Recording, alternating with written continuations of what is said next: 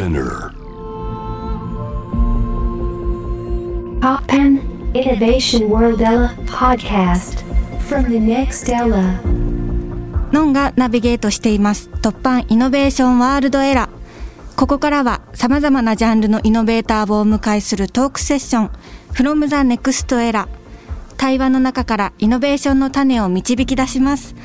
今回お迎えしているのは小説家京極夏彦さんですよろしくお願いします。よろしくお願いします。この度はありがとうございいやますとんでもない。えー、京極夏彦さん1994年に「産めの夏」で小説家としてデビューされて以来数々の作品を発表。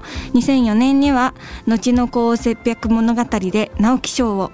2011年には「西の降雪百物語」で柴田連三郎賞。そして2022年には遠くの降雪百物語で吉川英治文学賞を受賞。日本を代表する小説家のお一人です。ありがとうございます。どうも。すごい。あの本当においでいただいて嬉しいです。いやあの僕はあんまり緊張しない人だと思われてるんですけど。はい。緊張してます。本当ですか、はい。えどうして？4年前にねはい。水木しげる漫画大全集のはい。最終配本のはい解説をはいお願いした時にお目にかかったじゃないですか。はいあの時僕緊張してないように思いませんでした？緊張してないと思いましたあの時緊張してたんですよ。そうなんですか？そうなんです。えー、ええ全然そう見え緊なかっ張していることがわからない体質なんですね。たそうなんですでかも緊張してるんです。今大変緊張していますえ。ー、私も緊張してるんですけど大丈夫ですかね？大丈夫ですかね？緊張感漂うえトークセッションになると思います えー私はもう本当に京極さんの特にバラ十字探偵が大好きで、えー、N 傷のようなあの、ねキャラクターがすごい好きなんです困った人ですけどね。困った人ですよね、はい。なんかもうすごい傲慢で人に人が嫌だなって思うようなことを言うキャラがすごい好きなんですそうなんですか？はいすごい才能があってみんなが巻き込まれていくっていうはあ。そういうキャラクターがすごく好きなんですそうですか。はいなんか役者をやってて、ええ。あんまりそういう役がに巡り合わないっていうかそういうキャラのポジションに入ってるのが男の人が入ってることが多いのでそうですね。はい、なのですごい憧れがあるんです別に男じゃなきゃいけないなんてこと全然ないですけどね。あそうですねそうですよね。女性でもあのたまにあると思うんですけど、うん。やってもらいたいですね。そういう役をね。傲慢な傲慢な優位が独尊みたいな感じやってみたいですね、まあでも傲慢っていうよりもえのきずって自分で書いといてなんですけど、相当困った男ですからね。迷惑ですよね。迷惑ですよね。迷惑です。みんながもう戸惑って翻弄されて本当ですね。それを楽しんでる感がありますよね。あんまりねその深刻な感じはしないですねあの人はね。えーいやまあ読んでいただいてるだけでありがたいですけど。すごいすあの好きです、えー2018年に初めてご一緒させていただく機会をいただきました、えーその水木しげるさんの漫画大全集でご一緒させていただいてその時に初めてお会いしてはい。すごい私はもううなんか嬉しくて夢見心地でした。そうですか。僕も相当緊張しましたよあの時。えー。あの水木さんの漫画ってすごくたくさんあるから若い人もねお読みになるんですけどやっぱりあのアニメ化されてるやつとか、はい。そういうものの方が多いんですけどはいそうでないものをもっと若い方にたくさん読んでいただきたいなと全集を監修している身としては思っていたんで、うん。うん、あのその辺の組み合わせはかなり考えたんですけどうん。引き受けていただいたんでよかったですね。どうもありがとうございます、うん。もう若い方に意外とね敬遠されがちな戦争ものっていうだけじゃなくてかっこいいとこがないでしょ、うん、そうですね。う、ん、そういうふうに受け取られちゃいがちなんでうんうんいやでも面白いじゃんっていうのをちょっとでも分かってもらいたかったんで、はい。うん、嬉しかったです。ありがとうございます。こちらこそです本当に、えーそして2020年にはですね E テレで京極さんと町田直子さんの作品「いるのいないの」を朗読させてもらいました。えーこちら絵本のいやね絵本絵本をテレビでやるってどうするんだろうと思ってこれあの,、あの怖い絵本のシリーズの第一一作なんですよ。はいで今でこそねもう何作もあるからまあこうするのかなとか思うけどあれ最初だったからえどうするのっていうのがまずはあって、うんうん。アニメにするのかなとかいやアニメってわけでもないですって言われて でのんさんが出演されますとかで出演するってどういうことっていう、そうですよね、うん。まさかねあんな感じになるとは思わなくて、やりにくくなかったですかあれあうんとでもすごい楽しかったです。まあ、ただ絵本読むだけならね、はい。あのナレーションみたいなもんだけどああそうああいう、ああいうシチュエーションをまず作って、うん。役者さんがそのなんとなく絵本とパラレルな感じではい。なんか演じるっていう、まあ、こ小芝居というか小芝居みた寸いな劇というか。感じですよね、うん。私もでも最初ちょっとどういう風に捉えていいかわからなくて、うん台本いただいた時に結構質問させていただいてで現場でなんかなんとなく。ね、あれ現場で見っけた本を読んでで終わったらなんか「えっ?」ていうだけじゃないですか。はい。言ってみれば。はい。うんえーどうなのかなと思って。僕台本をももらわなかったんで。はいはい、初めて映像で見せてもらって。うん、どうでした？そういうこと？って思いました。あこういうことならありかな。と、うん、よかった。いや原作者の方にそう言っていただけると安心しますね。すごく楽しんでやらせていただきました。というかあの絵本はあのお読みいただいてどうでしたか？あの私すごく面白かったです。どうですか、本当にいるのいないのっていうタイトル通りまあ、ほぼ手落ちですけどねあのタイトルね、うん、ずっといないものにお怯えているのかいないのかわからないものにずっと怯えるっていうのがうん、最後までその気持ちがかきたてられてるのでゾッとする威力がすごかったです。ありがたいことですね。いやもうすごかったです、面白かったです。怖いものってはい。最近こうなんか出てこないとダメみたいなところがちょっとあって。ああはいはい怪物とかね、殺人鬼とかね何でもいいからとにかく出てきて、はいはい。襲いかかってきて怖いっていうの多いじゃないですか。はい。でも本当の怖いのって出てくるまでじゃない。うんうんうん。いるのかいないのか分かんないところの方が怖いんだということをまあ書けばいいかなと思ったんです、うん。うん、だから今みたいに読んでいただくと嬉しいですね。ああそうなんです、まずそのなんていうかいないものをっていうのが元になって考えられたんですか？いや怪談絵本っていうのを作るからっはい。て言われて、はい。書いてくれって言われたんだけど絵本でしょ？絵本ですね。短いんですよ。うん。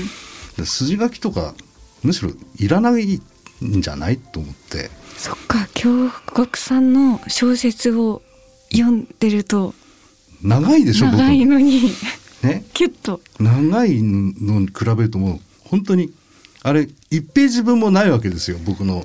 あ全部つなげて書けば、あはい。うん、そんなことで何が表せるんだろうと思って、はい。まあ、階段だから怖くなきゃいけないうん。んじゃないっていうのがあったからはい。一番短くて一番怖いのは何だろうと思って考えたんですけど、はいまあ、考えつきは短いですからね。うんうん。書くの早いんですよ。あそうなんですね、うん、あのこれ他でも言ってるんですけどあれ。執筆時間はね12分です。えすごい。12分。12分。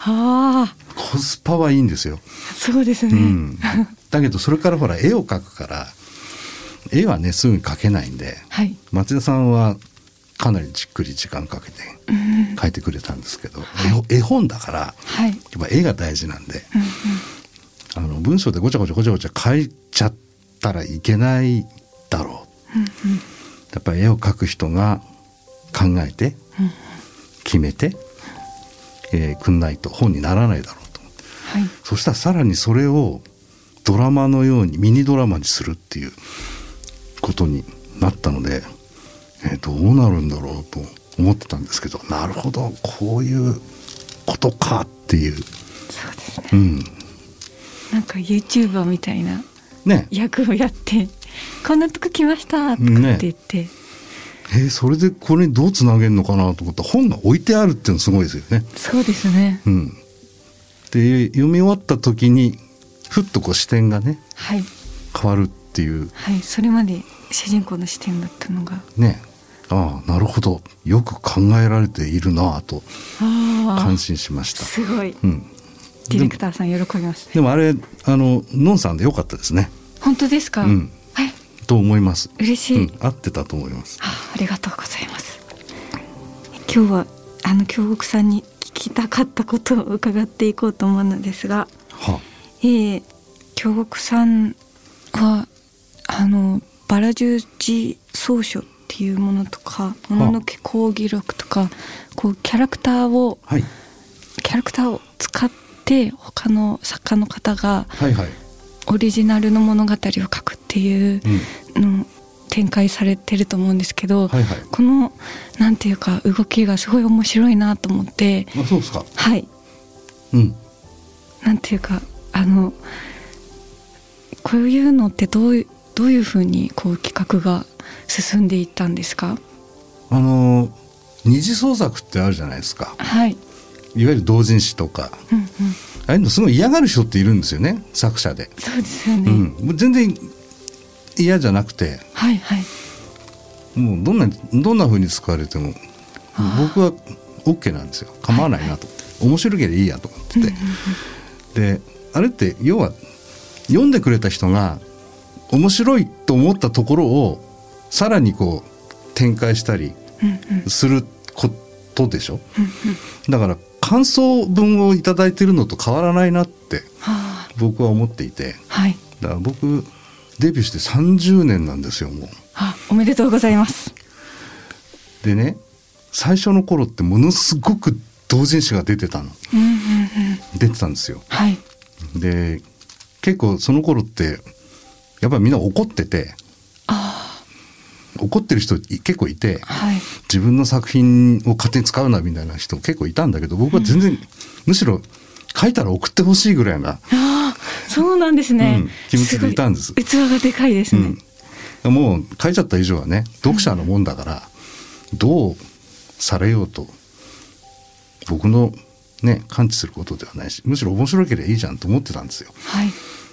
でまあ随分経って、まあ、商業ベースでうんうんできませんか？みたいなうん話をいただいてはい「いや面白ければいいんじゃないですか」って言っちゃったんですよ。はい。同じように。面白いんじゃないですかって言われて面白いならいいですよっていう話ではい。で基準がねいろいろあるじゃない。僕のキャラクターはこんな風に使ってとか、あはいはい。これは NG とか、はいはい。細かく決める人もいるしああはい、そうですね。キャラクター使う時。うんうん。どうします？って言うから「なし」なし。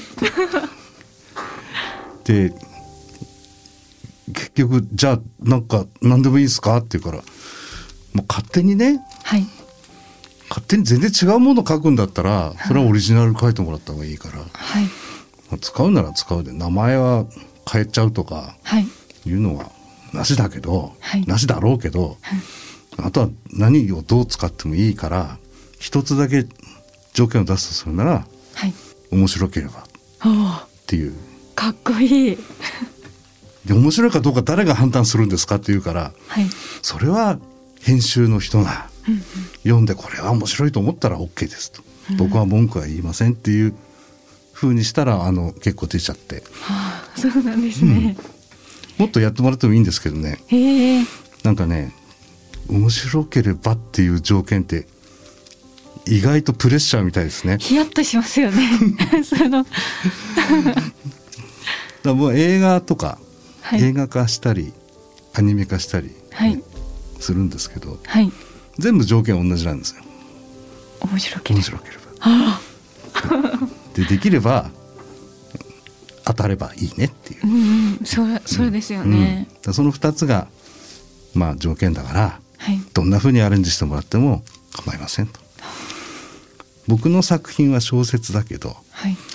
映画はやっぱり映画のスタッフや監督さんが作るもんだから、違って当然なんですよね、映画として面白ければいい。アニメとして面白ければいい、小説にこだわることなんか一つもないですよっていうふうにいつも言ってるんですけど、はい。僕はそれはあの本心で言ってるんですけど、結構プレッシャーらしいんですよね。そうですね。原作者の人にそうやって言われるとかなり緊張が走りますよね。そうなんでしょうね。舞台とかもねはい。あの立花健一さんとかがやってくださったりして。はい。あとミュージカルになったりするんだけどミュージカルとか聞いた時はねはい。相当笑いましたよ僕は。あんなね人が死んじゃって大変な話をミュージカルにして歌うんだと思って。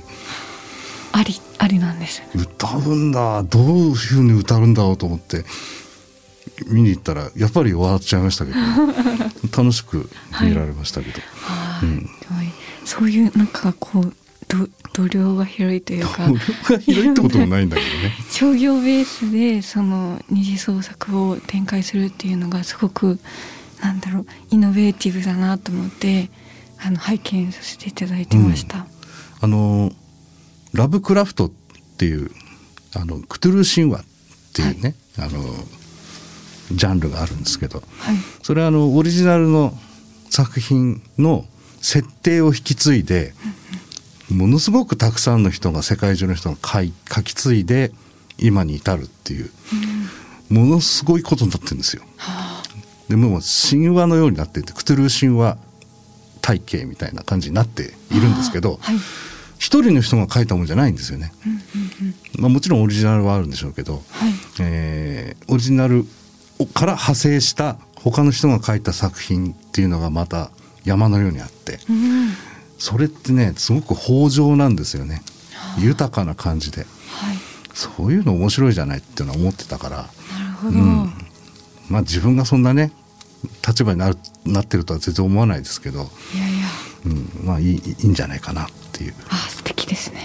あなんかマーベルのコミックとかもアメコミとかもいろんな作家が書いてね。キャラクターを使っていろいろな作家さんが関わってますもんね。そうでしょ？はい。そういうのってなんか日本だってそんなにないじゃないですか。そんなに見かけないです。ね。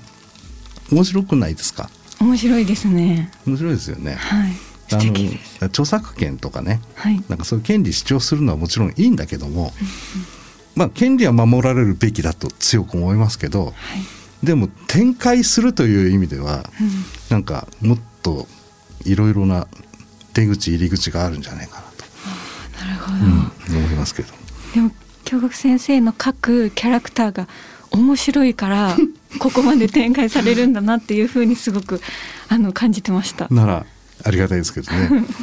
ありがとうございます。はいはいえーここで一曲聴いていただいて後半も京極夏彦さんにお付き合いいただきます。突版イノベーションワールドエラーノンがナビゲートしています。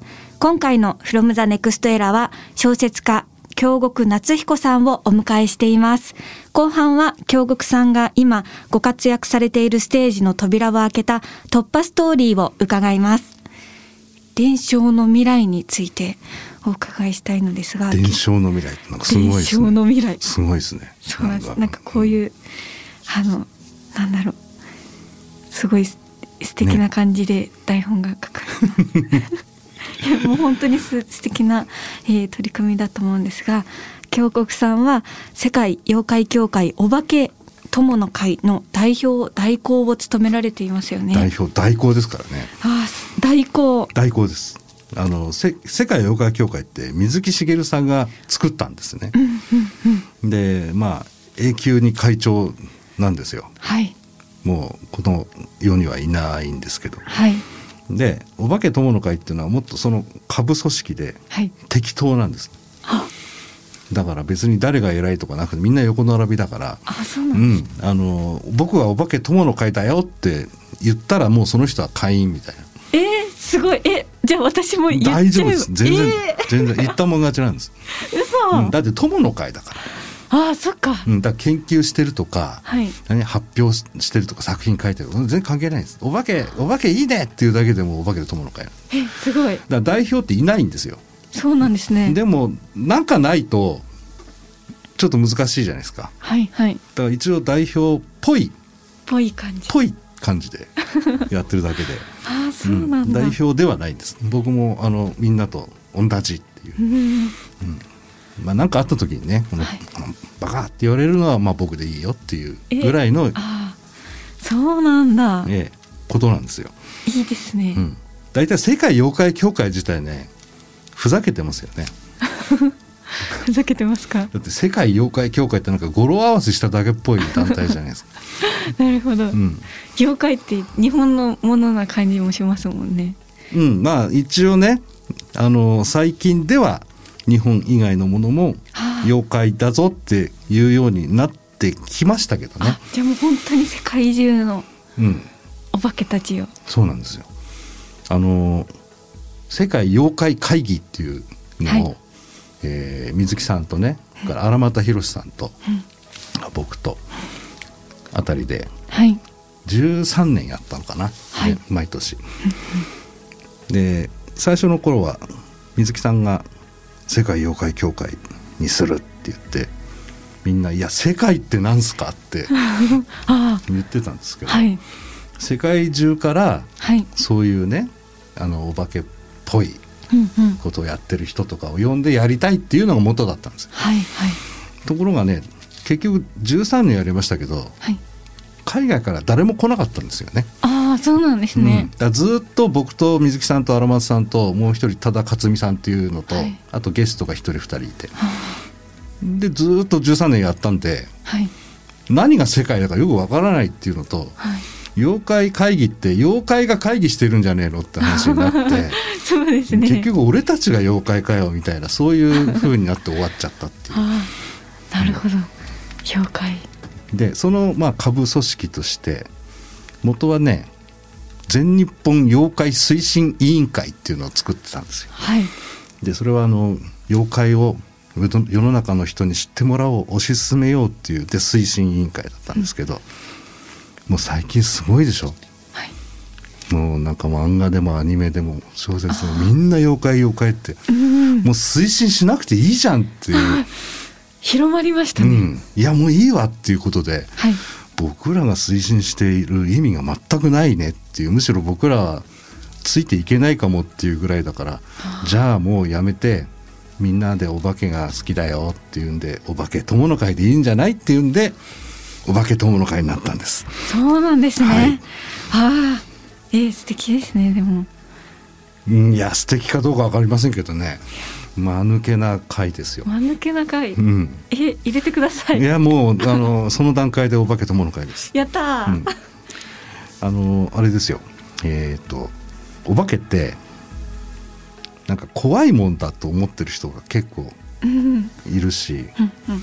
あと階段ねさっきのいるのいないのみたいな。階段と近いもんだと思ってるでしょ。ああはいはい。みんな、はい、まあ、そうでもないんですよ。うんまあ確かにあの似てるんだけど、そうですね。同じ大豆で作っても納豆と豆腐ぐらいの差はある。うん、うん。はい粘こいのと、うんうん。ね。お化けはね間抜けです。そんな怖くないです。うんうんうん。ね。有名なお化けだってよく考えてみると怖くないですよね。はいはい。可愛いお化けいっぱいいますよね。見た目もそうだけど結局お化けはいないから本当は見えないじゃないですか、はい。ね目に見えないもんですよ。はい。で何されるのかっていうと、砂かけられるとかさ、ね、はい。転ぶとか。はい。その程度ですよ。怖くないですよね。ちょっとしたいたずらみたいな。うん、まあ転んで痛いこともあるかもしれないけど足がもつれる程度だったらよくあるでしょで足もつれちゃったっていうのを自分がちょっと油断して転んだと思いたくないから これはお化けのせいだって言い張るからお化けになるんで、うんちょっと最近ね足元おぼつかなくてねって言うとお化けはいないってことになっちゃうんでいや俺のせいじゃないこれはすねこすりが来たんだって いうだけです言い訳みたいなもんじゃない、はい、そんなに怖くないんですよ、なるほど、うん、だからそういうのがいいねっていう。人間そのぐらい余裕があった方がいいよねっていうのがお化け友の会。ああなるほど。あの水木しげる先生の百鬼夜行展はい。にあの行かせていただいたんですけどはいはい、その時も本当にこんなにたくさんの妖怪がいるんだなと思ってうん、本当にあのおとぼけた妖怪だったりとかあのお茶目な妖怪とか、うん、いろいろいるんだなと思ってびっくりしました。すごかったでしょ？はい、でさっき言ったようにお化け妖怪っていないからうんうん、実際見えないじゃない？はい、あの水木さんはそのい見えないものを絵に描いちゃうんですね。うんうん、だからあれねどっちかっていうとね水木さんの水木さんの頭の中とか心の中を覗いてるようなうん。実は展覧会なんですよね。あねこれは水木さんにはこう見えたんだっていう絵だからはいはい。らお茶目だなとかちょっと可愛いなってもし思われたんならうん。それはね水木しげるがねお茶目で可愛かったからですよ。そういう人になりたいですよね。そうですね、いや本当にすごかったです。私も実はえっと妖怪を映像にしたことがあっておあの YouTube の企画で「ノンタレ」っていうやつがあったんですけどはいはい。「オチをつけなんせ」っていう映画をうん。撮ったんですね、うんその企画で。で遠野市であ遠野でね。すなんだろう生活して遠野の人とコミュニケーションを取ってうん。あのそこからインスパイアされたものであの、うん話を作っていくみたいなうん。感じで主人公の子が落ち込んでると天狗とかカッパとかがうん。元気づけてくれるみたいな素敵な話じゃないですか。ありがとうございます。そういうもんなんですよね。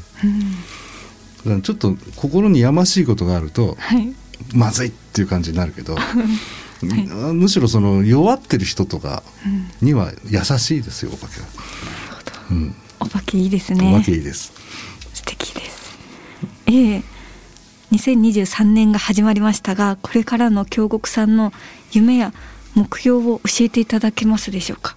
ああ、これね難しいんですよね。難しいですか？難しいです。あのー大体ね期待されてることを言わないんです僕。あうん、こそうなんだこういう質問の場合ね。あはいまず僕夢見ないんですよ。うんそうなんですね、うん、夢ほとんど見ない。夜の夢もあんまり見ないけど、あ実際にこう普通に夢っていうのはないんですよね。あそうなんですねずっとないんですよ。だからできることは夢じゃないじゃないですか。なるほどできないことが夢じゃないですか。はいでできないことしようとあんま思わないんでああですよ。そうなんですうん、ねだ、ずっとそうなんで夢は何ですかって聞かれてもあんまりないんですけど目標はあります。何ですか？生きていくこと。ああうん。はいもうこの年になるとね、はいいつ行ってもおかしくないなって自分で自覚があるから、うわー、うん、生きてほしい。ちゃんとね毎日ご飯を食べてうんうん。寝て起きて仕事して生きていければそれでよしっていうそういうふうに思っています。だから生きることが目標です。ありがとうございます。教えていただきました目標。貴重ですね。ええ、いろいろとお話を伺ってきたのですが、はい最後に様々な壁を突破してきた京極夏彦さんが今ご活躍されているステージの扉を開いた突破ストーリーを教えていただきたいと思います。はい突破ね突破って言ってもねだから僕さっき言ったようにできることしかしない人なんではい。無理をしてたりすることないんですよねなるほど。だけどあの無理をせざるを得ないはい。時ってやっぱあるんですよ。これあの自分がどうのこうのっていうんじゃなくてはい。あの僕デビューする直前にね、ご存知ないかもしれませんけどバブル経済っていうのが崩壊しましてはい。むちゃくちゃ景気が悪くなってですねうんでしかも僕結婚が早かったんではい二十歳で結婚してたんですけどあ子供が10年できなくてはい10年目に子供できたんですけどはい。そしたらねバブル崩壊だった。うわ逆境ですね。逆境です。で会社を起こした2年ぐらい後ですからはい。もうこれからっていう時だったでまあ潰れはしなかったんだけどあはい。給料ももう半分以下に下げざるを得なくて、はい。これは大変だ。ね子供は生まれるわ、はい給料は下がるわ仕事はなくなるわ、はい。日本中景気悪くなるわって言ってそこでねはい。しょうがなくてうん。仕事ないから暇じゃないですか。はい。そこで暇つぶしに書いた小説ではい。デビューしたんです。ええああそうなんですね。そうなんです。だから突破っていうのはそれが突破ですよね。えすごい。そうなんだ。そうなんですよ。えっと産めの夏ですね、うん、あれだからあのデビューしたくて書いたとか、はい。賞に応募したとかじゃなくてはい。暇だったから書いた暇だったから？そうなんですよ、えそうすごいですね。うん、でもそのおかげで今ね普通に生きていられるのではい。もしそこで書いてなかったら子供も大変な貧困家庭になるかあるいはもう僕も何かどうにかなってるかわからないようなそういう状況がもう本当に目の前だったんで、はい。まあ、書いてよかったんでしょうね。いやそうですね、ん。すごい。もうファンの皆さんにとっても暇買ってよかったっていううん、だから感じですちょうどね30年前ですけどちょうどその時に僕、あのただのファンとしてはい。水木しげるさんにもお会いしたんですよ。うんでその時全然お金なかったんだけど、はい。あの鳥取のねはい。境港の水木しげるロードっていうのがはい。でできた時。あできた月？ほやほやだ。ほやほや。行きたかったんですよ。ファンだったから。はい。でもお金全然ないじゃないですか。はい。であのうちのねあのパートナーに行ってもいいかなって言ったら、はいいいんじゃない？って言われたんであ行ってそこで水木さんとお会いしてはい。でデビューしてっていう。だその年がちょっとまあ突破の年。といえば突破の年かな。なるほど、うん。よかった。よかったっていうか、うんなんていうかまあ、まあまさかねそれでデビューすると思ってないですから僕。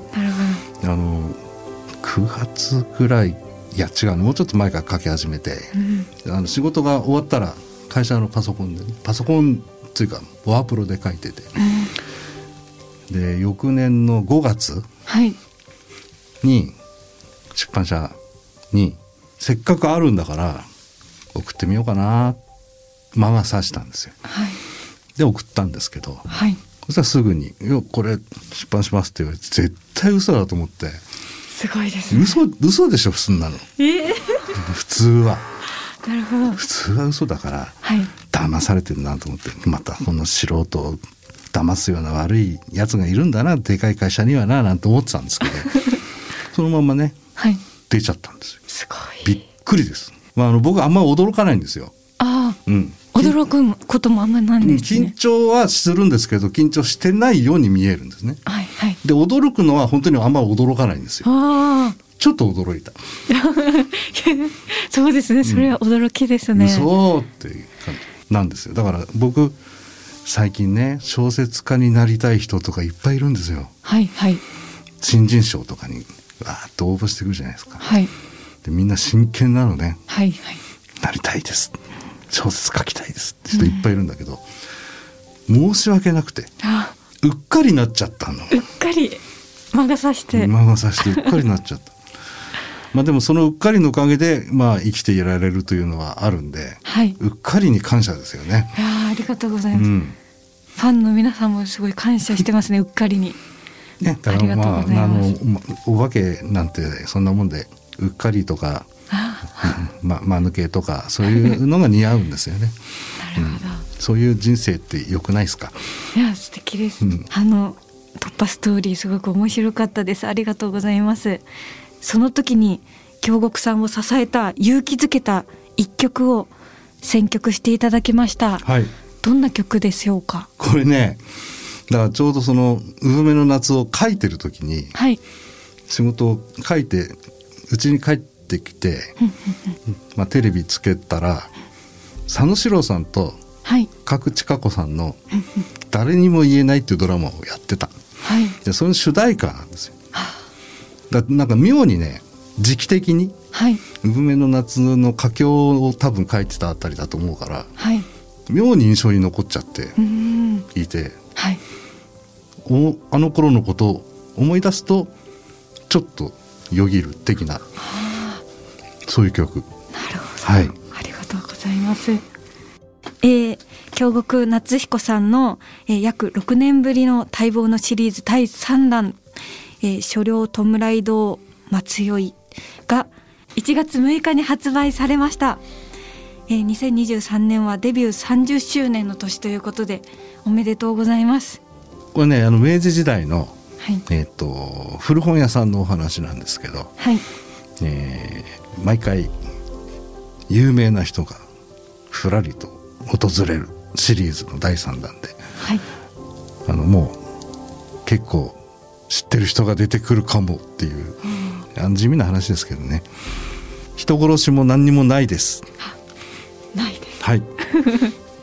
皆さんぜひ読んでください。はい。あお化けも出てきません。えー、from the next era 今回は小説家京極夏彦さんをお迎えしました。ありがとうございました。ありがとうございました。最後に曲紹介をお願いしてもいいでしょうか？曲紹介？はい。えっ、と松任谷由実さんの真夏の夜の夢。ありがとうございました。